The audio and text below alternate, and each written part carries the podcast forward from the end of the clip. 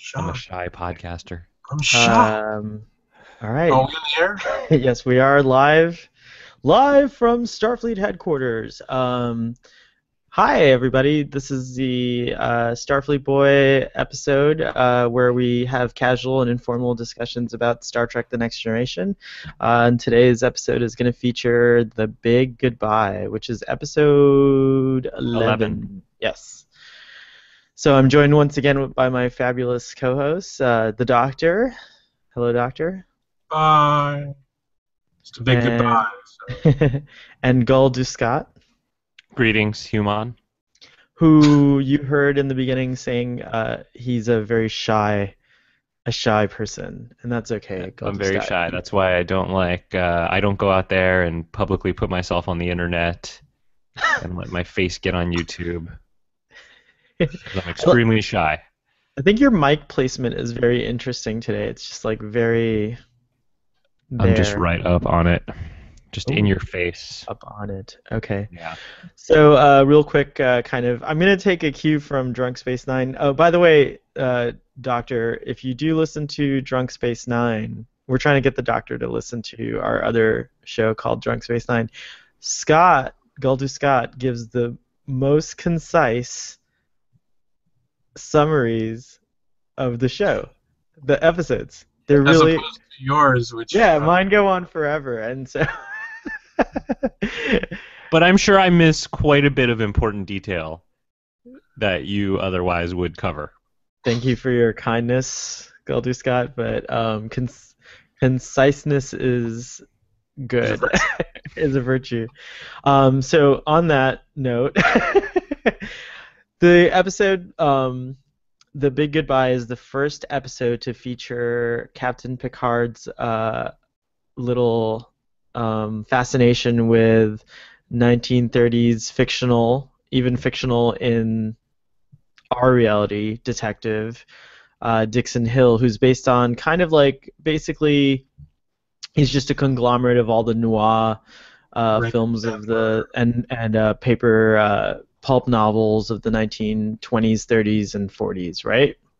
yes, Yeah. Raymond Chandler novels and Mm-hmm. stuff like uh, The Big Sleep and all that. Right. As a matter of fact, this the title's a combination of, I think, the Big Sleep and the Long Goodbye, or something like that, um, if I recall the trivia I read correctly. Um, he so, anyways, Captain Picard is super stressed out in the beginning of this episode. He's trying to. Uh, we find out. Uh, you know, this is I think the first episode where Riker is doing a a, uh, a first officer's log. The episode opens with not a captain's log, but a first officer's log. Um, and he's talking about how they're going to rendezvous with uh, an alien species who they have not had an encounter with for 20 years because they get offended if you speak their language or mispronounce a, a word in their language incorrectly. Um, and there's a few interesting gags later on uh, regarding that. But uh, anyways, so then we find out Captain Picard's busy in his ready room with uh, Counselor Troi, and he's trying to figure out the sort of dynamics of this uh, language. And we discover through the dialogue that the aliens are insectoid or insect insect-like aliens, and you know, uh, so there's this like cool mystery about them. Like, are we gonna get to see them? Which we don't, unfortunately. We- very, very disappointing. we do not get to see them. Um, anyways, uh, Captain Picard's stressed out, and then Counselor Troi uh, recommends that he take a trip to the holodeck uh, because they have about like 12 hours or something until they rendezvous with the. I think they're called the Jadan, if I'm not mistaken. I can't remember the name of the aliens, and I just watched the episode. That's terrible. Anyways, um, at first he's reluctant to do this. He thinks he has to keep practicing, and then he kind of just he realizes, you know what, a, a distraction is is probably a good thing. Um, it's just like any of us when we're studying too hard or trying to prepare for something, and we're you know putting too much effort into it. Um, we do you do sometimes need distraction to uh, to get your focus back. It's weird, but it works. So Captain Picard walks into the holodeck and uh, you know initiates the program that apparently Counselor Troi has already installed for him, which makes me wonder if she uh, she masterminded it a little bit because it's a bit sultry, this little experience that he has when he goes in there. But he gets into the holodeck and uh, immediately there's a few funny gags about how he looks like a bellhop. Um, Trix, his secretary, is like, "Hey, Dix, where you? What are you doing? Bellhopping on the side at the Fairmont Hotel, or you know some weird kind of 1930s accent like that?" And um, then he encounters this like. Uh, millionaires, and she, um, you know, who who he knows from reading the novels, and she uh, asks him. She thinks that uh, someone's trying to murder her, and she basically puts him on a mission, you know, on a on a puts us On Dixon a case. Hill on a case. Thank you. and Captain Pic- and then and then kisses him, and then Captain Picard has to go. He's like totally. We have to remember that this is like you know early holodeck stuff. Like even for um, the crew, they're not. They're. I think the Enterprise probably has one of the more advanced holodecks in all of uh, in all of Starfleet at the moment. So everything looks extraordinarily real. It's not like what they were expecting. And then there's a scene where Captain Picard is like just going on. He's like super excited about how amazing the holodeck is, how real it is. And there's a couple funny gags in that scene as well, like uh, Dr. Crusher wiping the lipstick off of his lips, uh, which is still on his lips, which is interesting. It, you one would think it'd get erased when you walk out of the holodeck. Um, yes. Oh, that's a good point. I hadn't thought about that. Um, do any I was going to bring that up. I'm sorry. Oh no, I was just gonna say I was gonna bring that up. It bothered me too. I didn't. I didn't even. I didn't even realize that. You know, I, I was too consumed with um, how excited Picard was. I've never seen him so excited on the show before. It was almost out of character. He was just kind of giddy. He was really giddy. I mean, but I, you know, I kind of think it was appropriate too because, if I'm not mistaken, this was the captain's first time on the holodeck. So, um, you know, he's just astonished. I guess he re- didn't even realize how uh, how good the technology had become. And I mean, think about it for a second. Like, if you were to walk right now, knowing how technology is, if tomorrow you walked into the equivalent of a holodeck and you were suddenly on the bridge of the Enterprise, I think you'd be extremely excited and want everyone to. Oh, I agree. I Yeah. agree. I'm just surprised that he was giddy with like with the crew like that. Oh yeah, yeah. He really. He's usually very reserved and and but he was just positively uh, you know jovial. I mean, he was just like It Just- threw him off. Yeah, it threw him off guard. I think he was not expecting what he saw. So, and and mind you, you feel like it's weird though? If this was his first time on the holodeck, isn't that strange? Don't you think the captain would have surveyed his entire ship before they uh, set off on their mission, and that he would have visited the holodeck before? Well, I mean, you know, one can think of it that way, and then another way to think of it is the same as like how some adults are reluctant to play video games. You know, like he might view the holodeck as not like not something to like spend time doing. Like he might think of it more as a, a waste of time than an actual like thing to go do and have fun with. Um, is until- kind of boring. You know, What's that? He- he's kind of a boring guy in his real life. oh god. You heard it here first. Captain Picard is boring. now Riker, we know, is very familiar with holo technology. Oh. Something yeah, he is. something we forgot to mention in the previous episode was How the two of you could not point out hollow liar porn. I cannot. They weren't naked. What? They weren't naked. Oh, but that was coming. no, that was coming before he got the little, you know, call to go wherever he had to go. Come on. yeah, he was he was pretty. Uh, he it looked like he was in for the night. It looked like he was Yeah. relaxed and yeah, yes, it was. yes, he was. Christ. so so um excuse me picard invites the the the crew to go onto the holodeck and uh, beverly's really excited about this actually But then he drops Why this. is she so excited? I think like she was excited because like the lipstick and like how excited you know how excited Jean Luc was. I mean like she's not used to him being this giddy, and I think it kind of turned her on.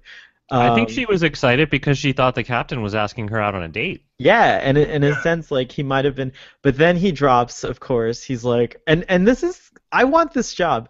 He he wants to invite the fiction expert. First No, of all, that's it's not- not a real job.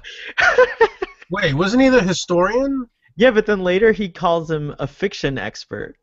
They specifically refer to him as the fiction expert. That's why they brought him. We're bringing along Whalen, our fiction expert. Wow. The narration says it. So It's I, like, why is there a fiction expert? Is that a, a function that, that a starship needs? Someone who has read a lot of fiction? Well, why does the starship need whale navigators, right? It Or- doesn't or have whale navigators. that matter, a counselor on the bridge. But okay. With that, Or a counselor on the bridge for that matter. or a go ahead. council? Mm-hmm. Oh no.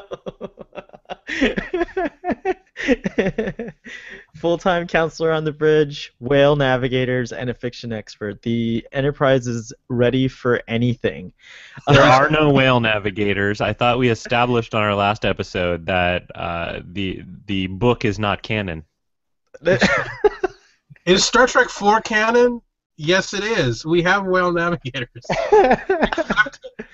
They have life pods and everything, okay? So let's move on. and I proposed. Uh, you missed our little. You missed most of our uh, our 45 minute review of. Uh, Star, Oh, I'll be watching later. Don't worry. the Star I don't know Trek how- Beyond how 45 minutes. But I proposed uh, Puffin Puffin navigators for the reboot.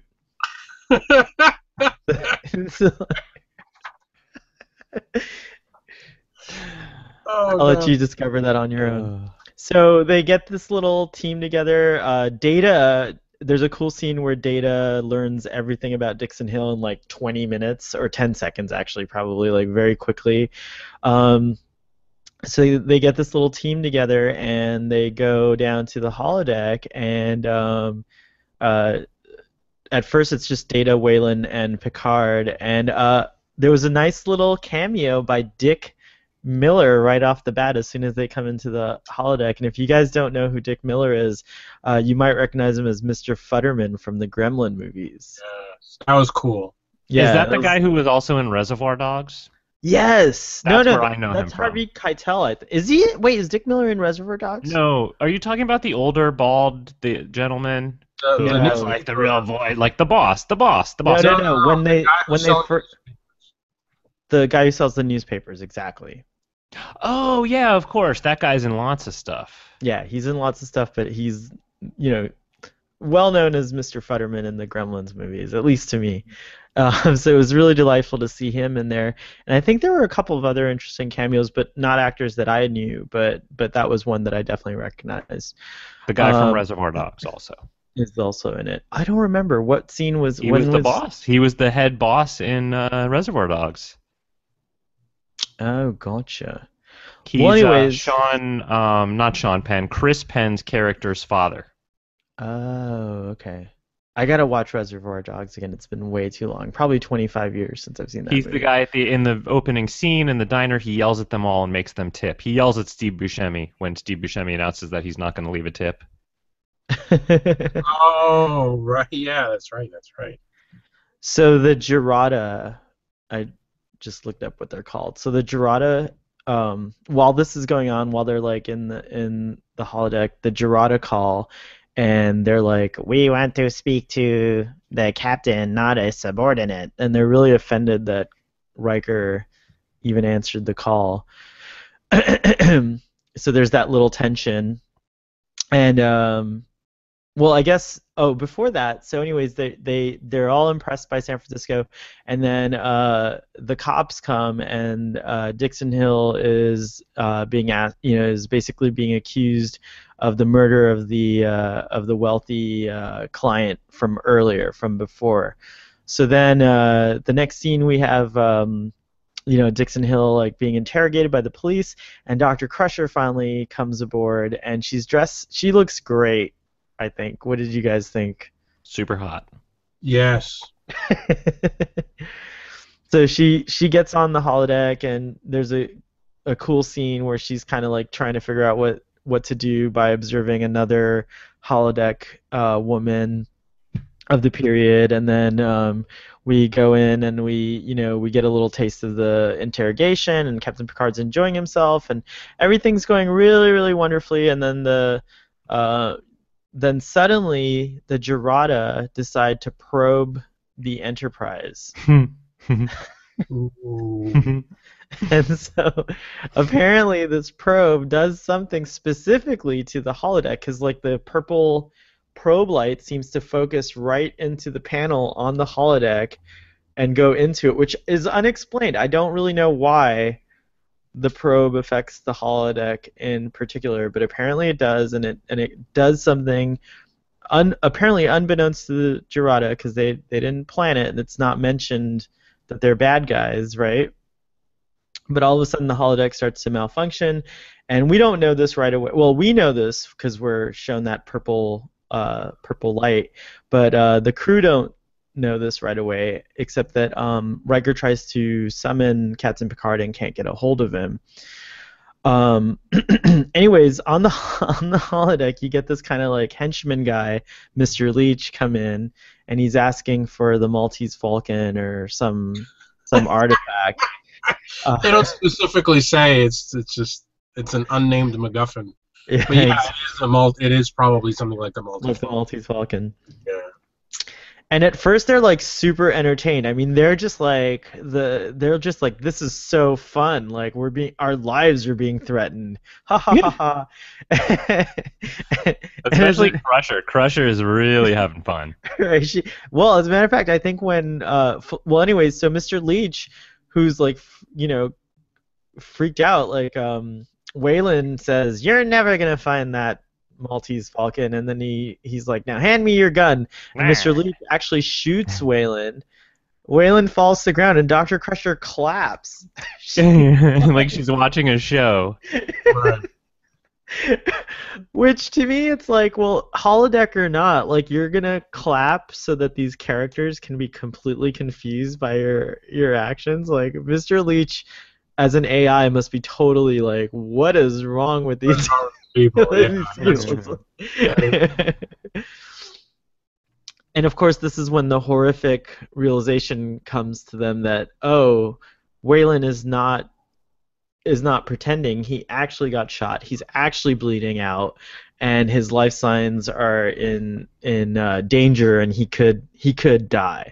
So now, as as uh, as they say, things get real. And uh, Did they Yeah. say that back in the 40s? no, we say that now. Oh, okay, okay. Well, I thought we were doing 40 speak for the entire episode.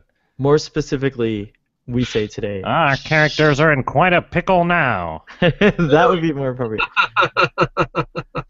shit, shit just got real on the holodeck. Uh,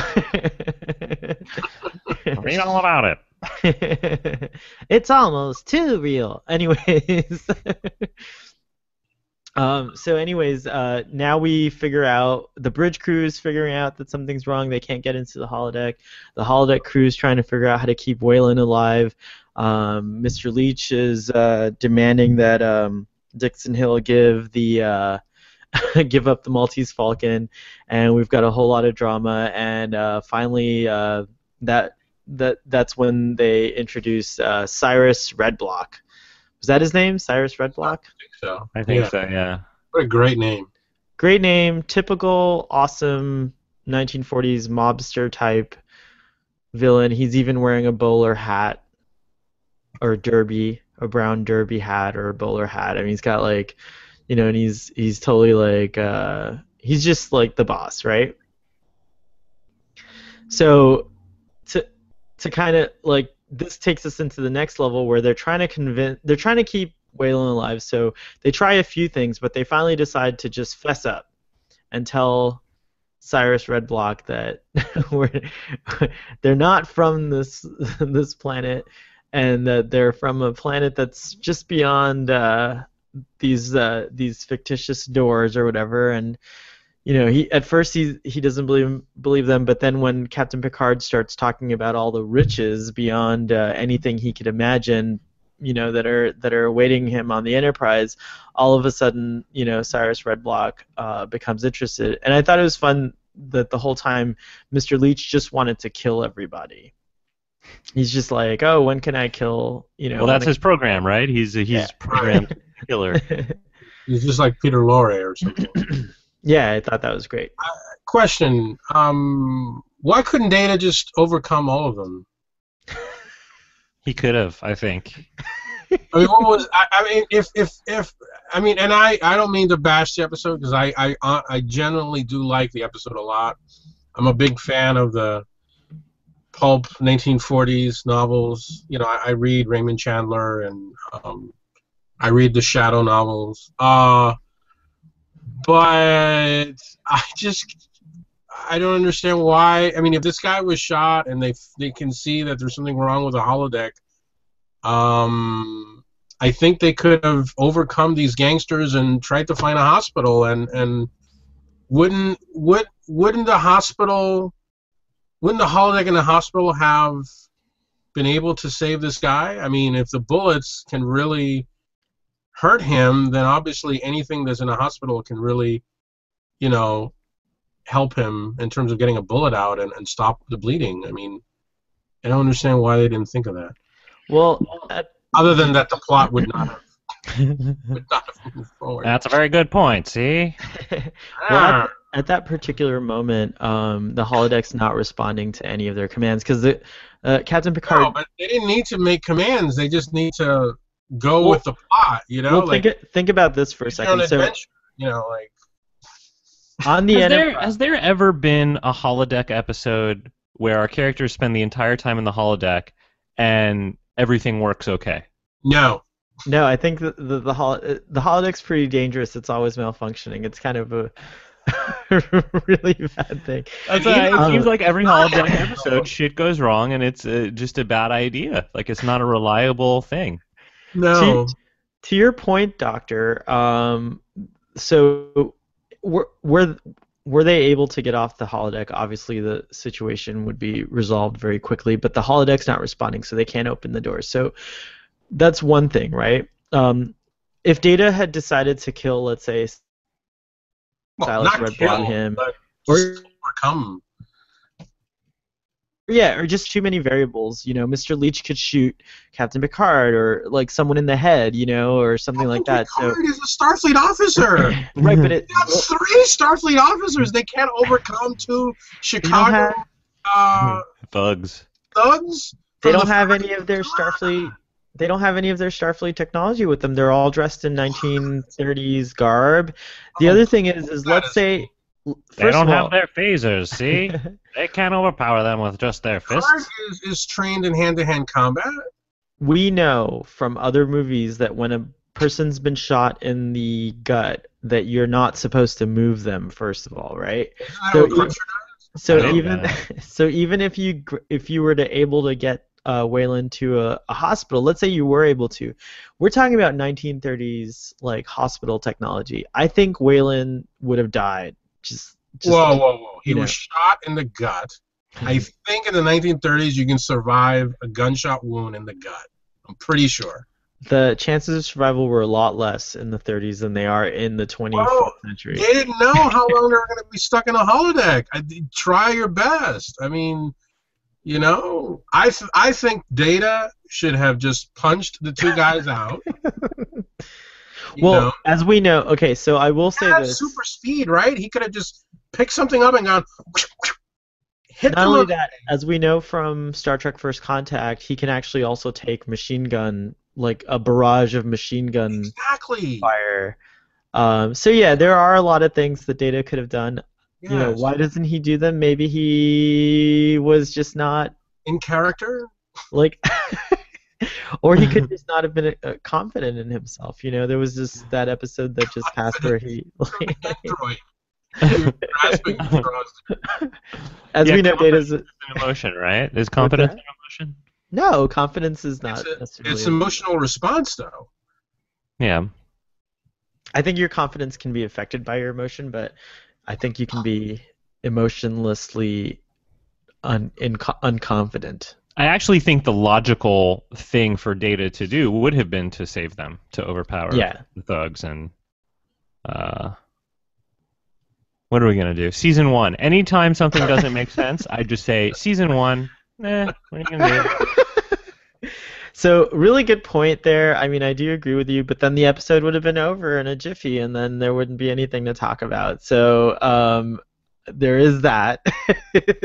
Okay, but I just wanted to establish that. good point. Good point. Thank you.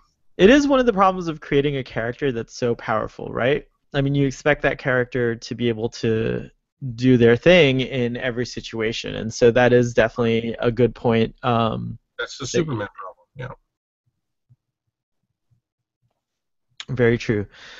Well, anyways, as as the discussions go on, Picard finally convinces Cyrus Redblock and Mr. Leech to step out of the holodeck now that the doors are working. Oh, by the way, there's a whole side thing happening where Wesley's trying to figure out how to fix everything.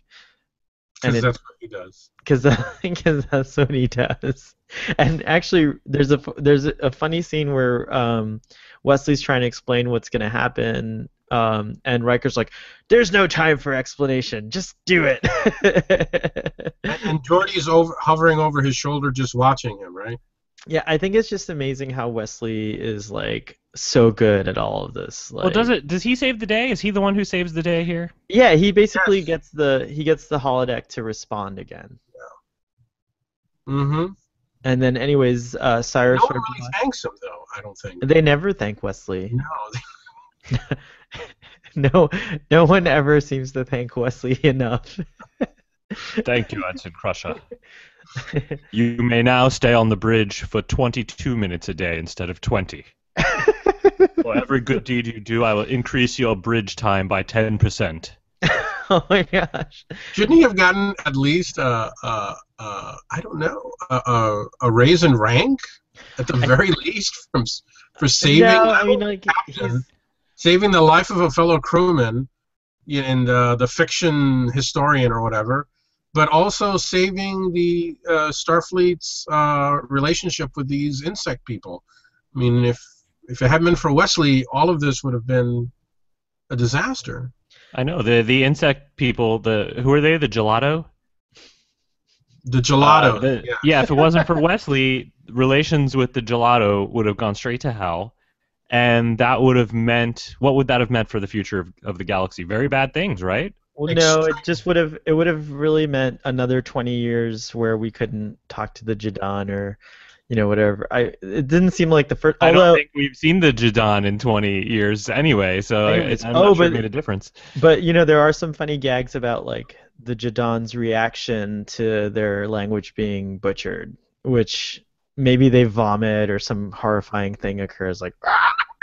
But who knows? so. Then like this is the first.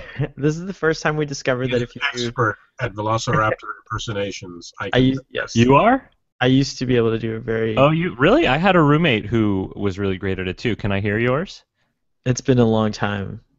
All right, it's cool. We won't give you any problems. I mean, we'll understand. It's rusty. Everyone, viewers, I don't know if that was good. that was when, amazing. when we were younger, we um, when we were younger. when we were younger, Velociraptors. yeah, we would do these. Uh, we would do these these phone on the phone scenarios, like Star Trek. We would call them Kobayashi Marus, right? Right. It's it's role playing. We we were role playing. Right. they would be on the phone, and and sometimes they would get quite wild, and and and I think one of them involved uh, being trapped with velociraptors, and he was a velociraptor. I guess. I was always the dungeon master. Yeah. The Dungeon Raptor. The dungeon raptor in a land. By the way, uh, Goldu Scott and I spoke about this. Um, the uh, the what was it that we were talking about? The I don't narration. know. We speak about a lot of things. I have no idea where you're going. I remember now.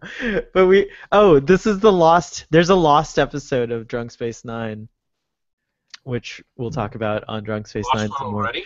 But anyways, uh, I did a whole bunch of impersonations of a narrator, so It wasn't really an episode though. It was it was our thoughts on the TV series trailer. that's right.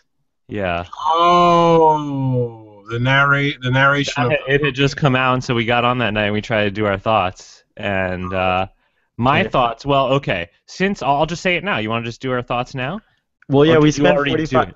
We spent 45 minutes on it, but you can get on the Star Trek you- Beyond trailer or the TV series? No, we talked about the TV trailer. Okay, can well. I get my TV uh, trailer thoughts really your- quickly? Get and then I two actually have to go. go for it. Okay. Uh, since the TV trailer only showed us 10 words on a screen, I uh, have brought down my thoughts to just 10 words. And my 10 word review of that trailer is I hate trailers that just show words on a screen. That's very good. Excellent. Very well done. All right, don't leave just yet. Let me wrap All right. up our let me wrap up our show real quick. So, okay. so um, Oh, they is this the end of the show?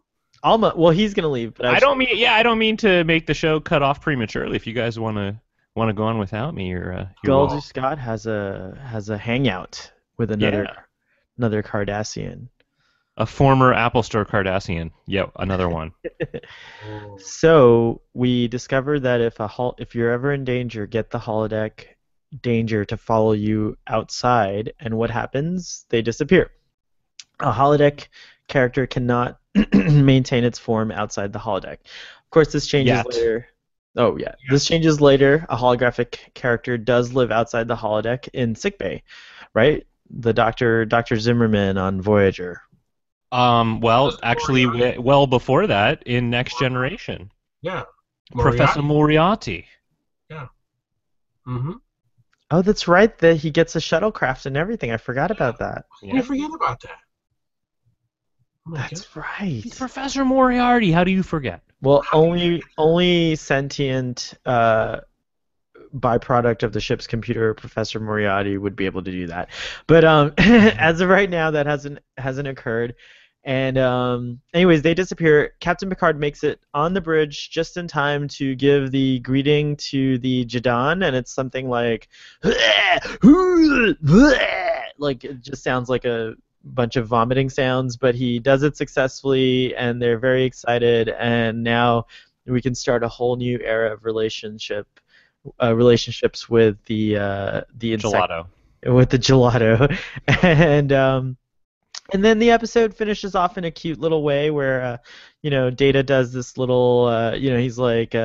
Geordi asks, you know, so uh, Data, what was it like? And he's like, it was a rainy day in San Francisco. The rain was hard. And then um, instead of the typical uh, engage, Captain Picard says, step on it.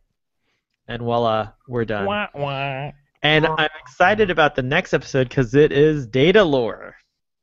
Oh. It's going to be our first meeting of lore. Oh. But yeah. Real quick before you go, Goldu Scott, uh, scale of 1 to 10. Is that the scale on Starfleet Boy? I can never remember. No, Starfleet Boy is one to five, I believe. Oh. Oh. Oh. Oh. Oh. oh, oh. Um, one to five. a What, scale of one to, to five, I would give this episode a two point five, 2.5. straight in the middle. All right. What about you, Doctor? I give it a three. I'm gonna give it a. Three point one. I'm gonna do a 3.5. It's almost four stars. I like Oh, this episode a lot. I thought it was a great, a great Picard episode. I thought um, I like.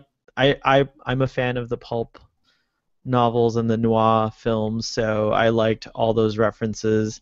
Um, and it's a good little break from you know a mission with aliens and phasers and uh, although there haven't been any ship battles, Goldie Scott. Goldie Scott's Wait. always looking for those ship battles. Ain't gonna happen next week either.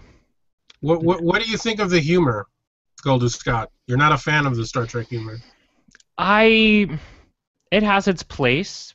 I'm not a fan of Picard a, as a humorous character. I think the humor in this show works best when it's coming through data and when it's data being unintentionally funny Mm-hmm. or just saying something sort of I don't know, offensive but not meaning it that way, or you know, just data being data. That to me is is when the humor of the show works best. But when you've got Picard acting goofy, uh, when you've got them all dressing up in silly costumes, I don't know, it's a little bit much for me. Do, do you all think this is the this is where cosplay culture comes from? Oh, interesting point.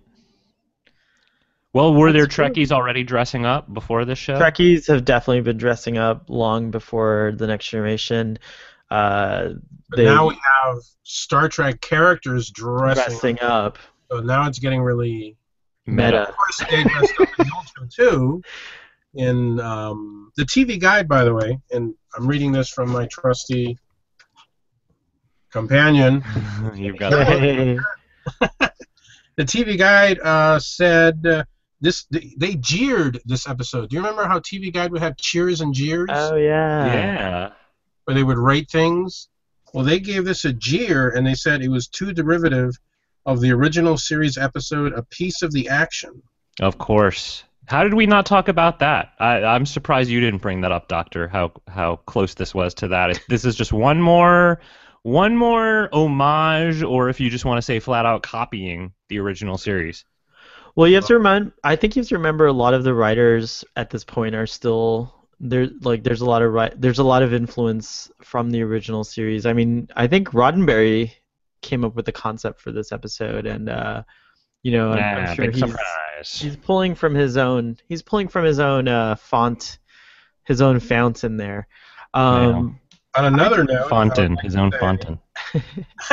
This episode won the George Foster Peabody Award Oh, uh, as the best of the best. I'm sorry, no, it was the best of the best award from the George Foster Peabody the worst of the best.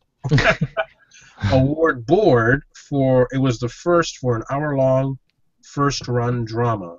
Now, I don't know what the George Foster Peabody Award Board is, um, but they gave it an award.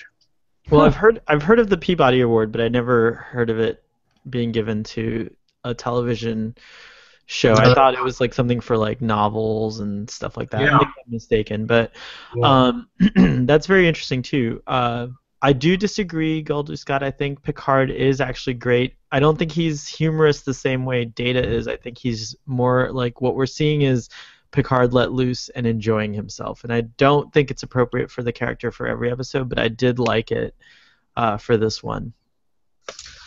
I see your point there. Yeah. All right, I- so Gentlemen, well, I'm going to have to bow out on you.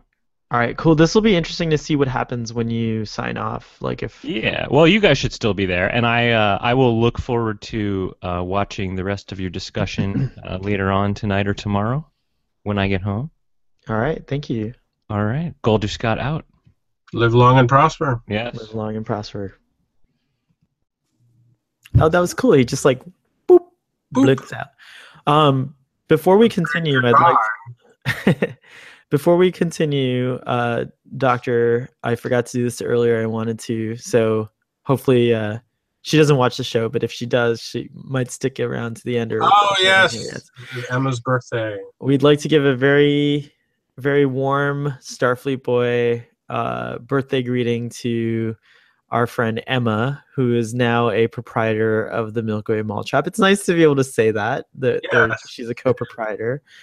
Um, so here we go. Happy birthday, Birthday to to you. Happy birthday to you.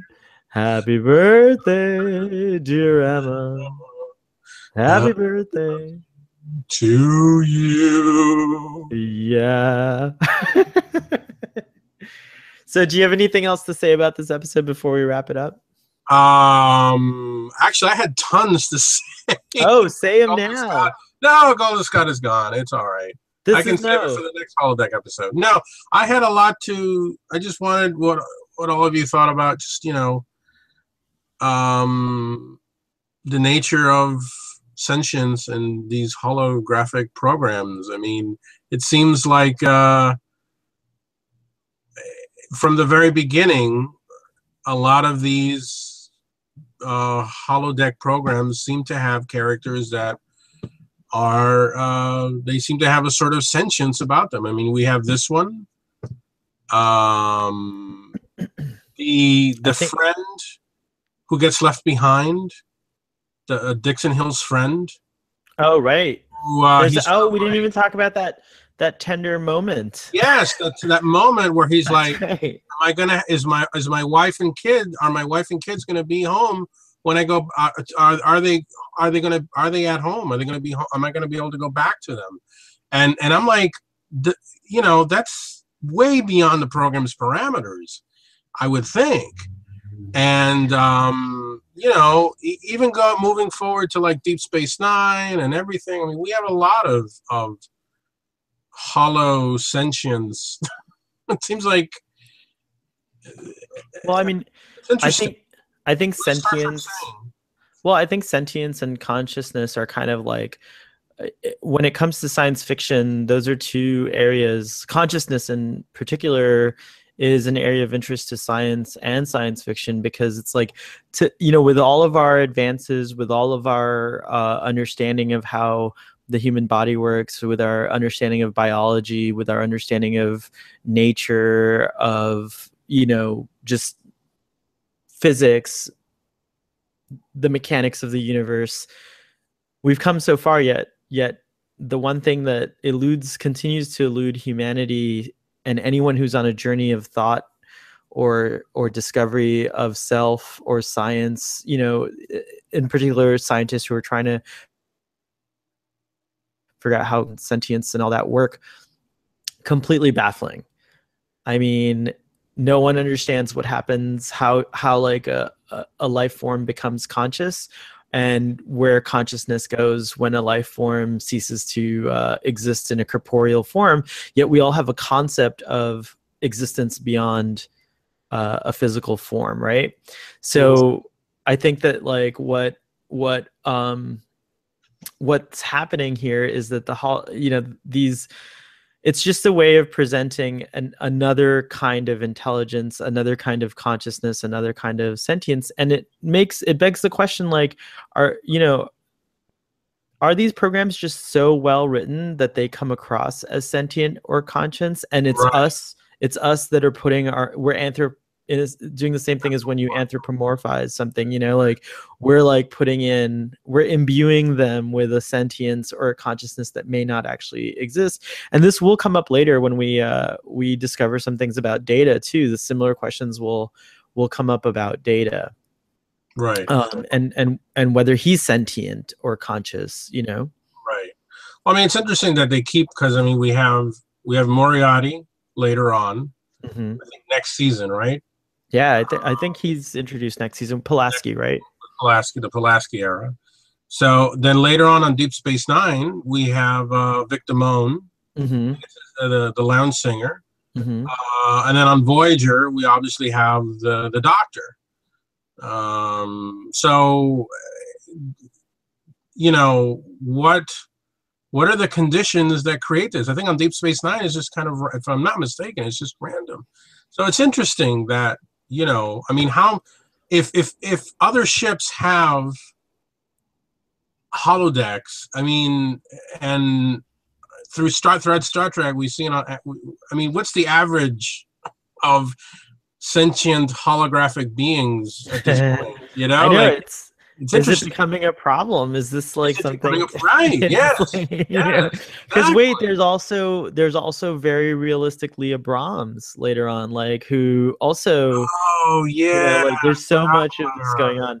Well, I mean, ultimately, what we have to remember is that all of these are the ship's computer, and I think the Enterprise's computer is the most advanced computer up until this point in Star Trek. So, it, what we're really seeing are expressions of the ship's computer's own possible sentience, and later on. If I'm not mistaken, uh, I'm kind of vaguely remembering that the, there is an episode that addresses the ship's computer becoming sentient in some way um and it had on the next generation. Yeah i'm gonna have to do some research to figure out which episode it was but i just have a vague memory of that um Well, so the original series, of course, had M5. had what the remember on the original series it was the M5 Oh which yeah. takes over uh, Dr. Daystrom, uh, the great Dr. Daystrom, The Daystrom uh, Institute, right? That's right. right? They, they take over the ship and uh, um, that becomes sentient. I mean sentient as well, and, and Yeah. just starts shooting ships left and right. Um, well it's a, it's a popular uh, it's a popular subject in science fiction i mean you know the machine the machine consciousness uh you know uh taking over and you know the matrix it's all about you know mhm. sentient sentient machines and you know there's a, a film i saw recently called chappie have you heard of this movie chappie I heard of it, but I didn't see it. Yeah. pretty good it's worth a look it's worth a fe- it's worth a viewing what's that yeah yeah he, and he he play, yeah, and he plays a villain for once, which is uh, interesting to see him in that. And yeah, it's good, good stuff. Yeah, I don't think he has ever played it. I can't remember him. play- Oh well, no, he does. He plays um uh, in that really crappy Peter Pan movie. He also played. oh God, Did you see that?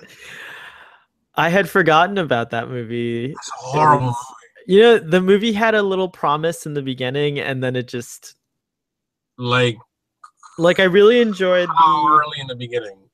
I just enjoyed uh, because we always, I think it was always assumed that Peter Pan was an orphan.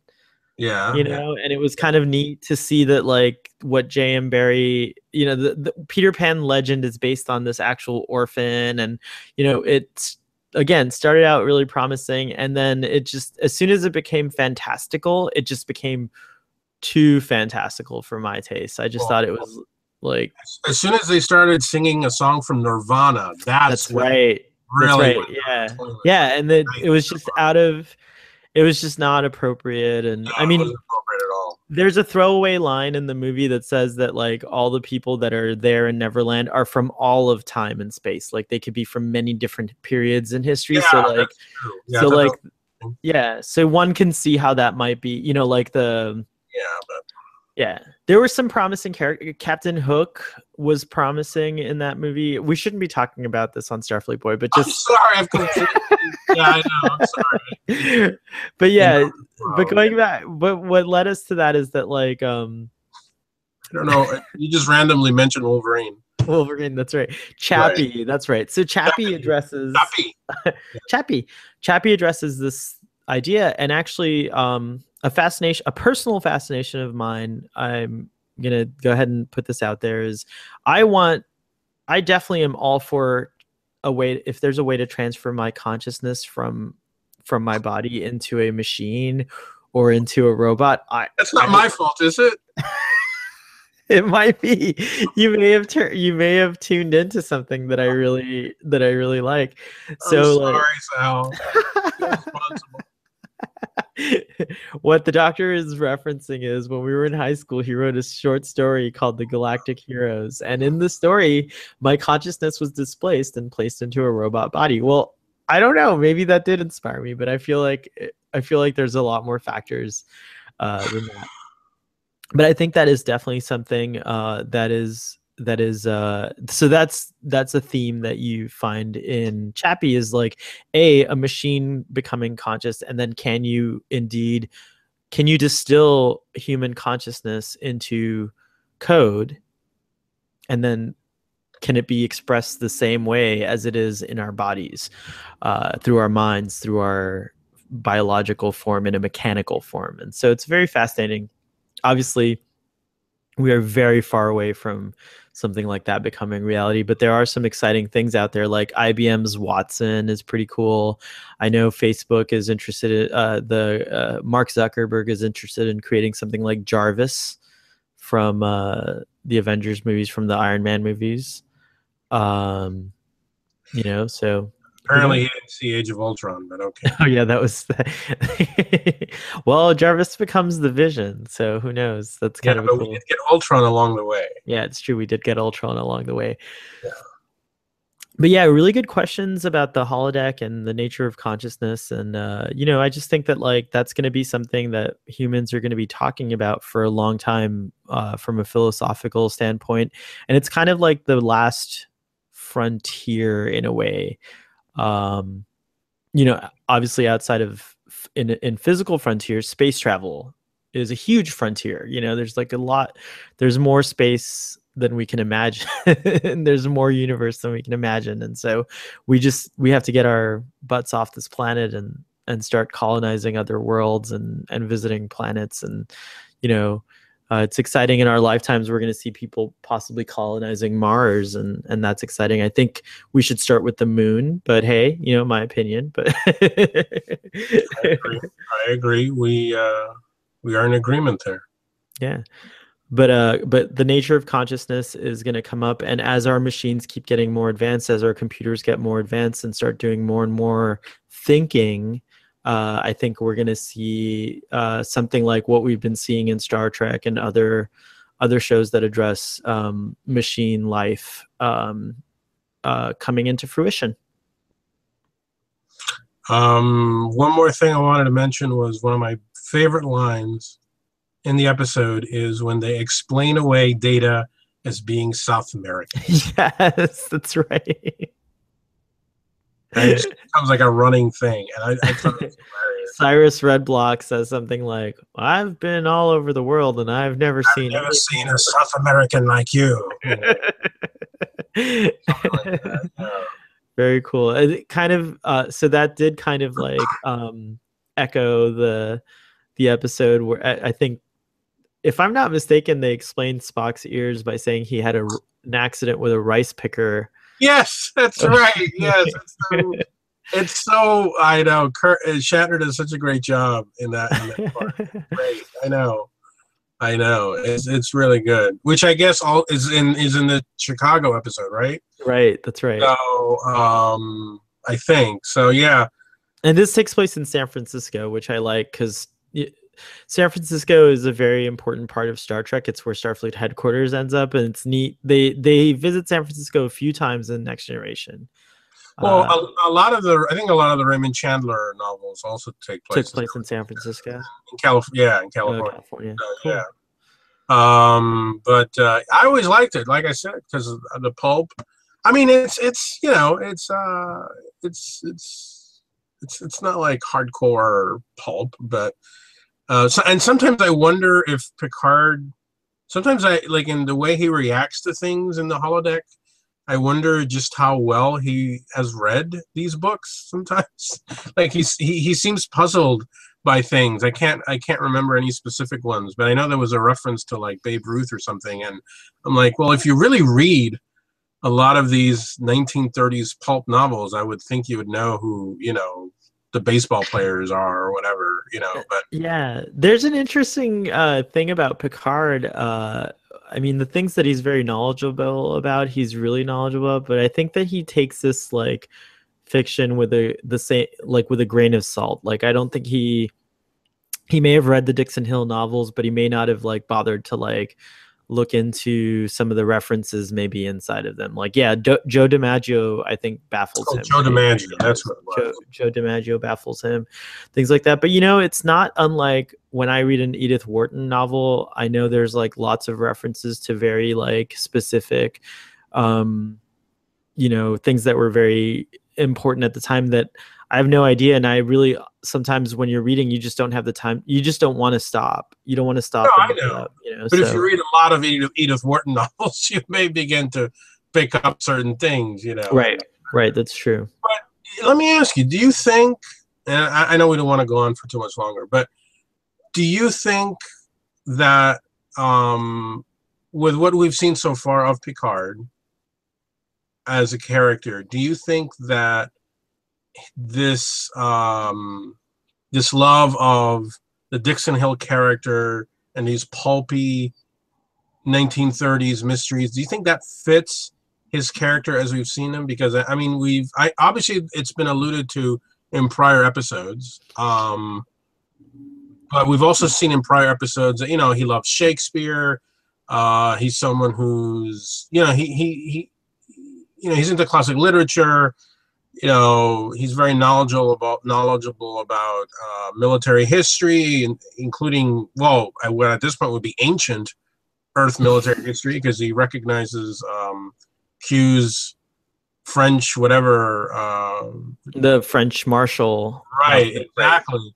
So, do, do you think? Um, how do you think this fits with his character and even going on in the series? I think this is. I think know. it fits with his character, and I think it's the revelation of a guilty pleasure. I think Dixon Hill is probably, uh, you know, us being let in on on Picard's guilty pleasure. It's like kind of like, I mean, I I don't often talk about it, but I really enjoy uh, pop music, especially you know bands like One Direction. I mean, it's not something that like people look at me or who interact with me would ever think that I would like, but it, once I reveal it and they see that I'm actually into it, they're like, "Whoa, this is weird." And and but I see it as a guilty pleasure, and maybe Dixon Hill is kind of like Picard's guilty pleasure, and he's I think it's great. He's sharing it with the crew. You know, he's that's what the point about pleasures is that they do give you joy and like i think that's really evident in this is that dixon hill whatever it means to picard um, gives him a lot of joy. And this could have been like you know um, it's very possible and i don't know there again star trek is such a vast so many stories have been told about star trek and i can't possibly keep up with all of them.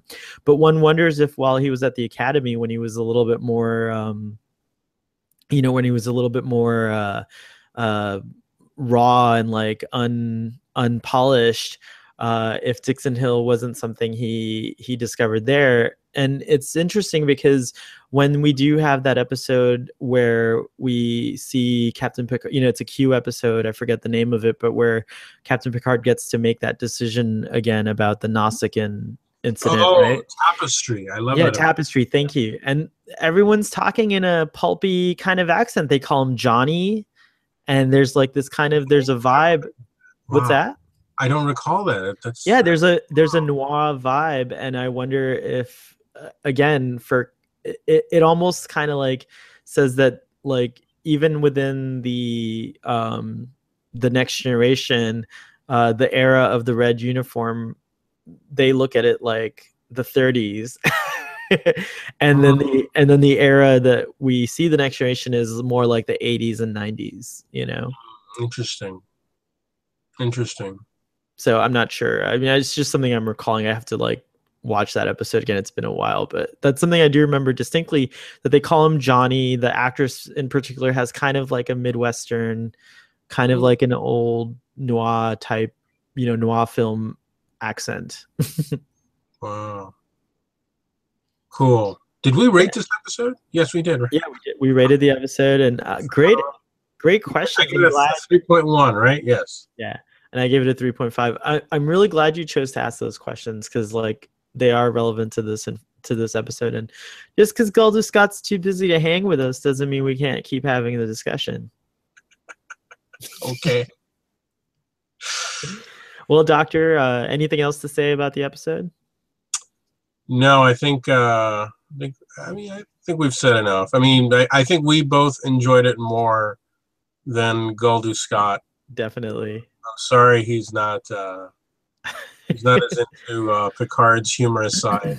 Did they ever make Dixon Hill uh, action figures?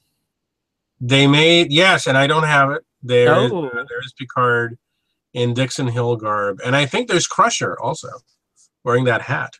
Oh, very nice. Yeah. That's good. I'm glad they did that. Yeah, Whoever they are. they are. All right. Have a great evening, and thank you for uh, joining me and discussing uh, the big goodbye. And on that note, live long The and prosper.